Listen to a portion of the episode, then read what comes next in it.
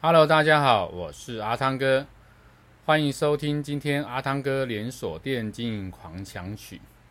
阿汤哥今天要跟大家分享的主题是关于店长的领导统御的这个部分。那今天要跟大家聊的是啊，要跟大家讲到底我销售的这个啊业绩，我销售的能力好，我就可以当一个好的店长吗？我想，在很多的店家在做店长晋升呢，往往都是以到底这个销售的啊能力好不好？如果销售能力好好，那你就是店长了。在很多时候的晋升变成这样的一个方式，那这样方式到底好不好？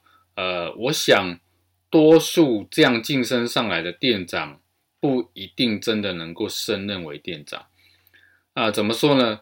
在店长的部分，他有很多领导统御、沟通协调、团队合作的这种啊需求跟能力，但是你这跟你到底会不会销售这个商品，或者你在这个啊工作里面专业度强不强，有时候根本并不是那么直接的关系哦。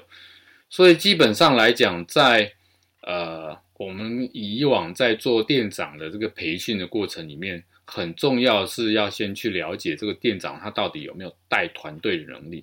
有时候他可能个人在这个专业知识在销售能力上面不见得很强，但是呢，他其实在什么？他其实在整个这个呃带团队、带这个呃领导。跟带领大家冲业绩这一块其实是很强的。那这样的情况下呢，呃，反而他适任一个店长的职位。所以在整个这个部分里面，我们在做店长的晋升评估的部分啊，这一块其实是比较重要。这是今天阿汤哥跟大家分享的主题。我们下一个主题见，拜拜。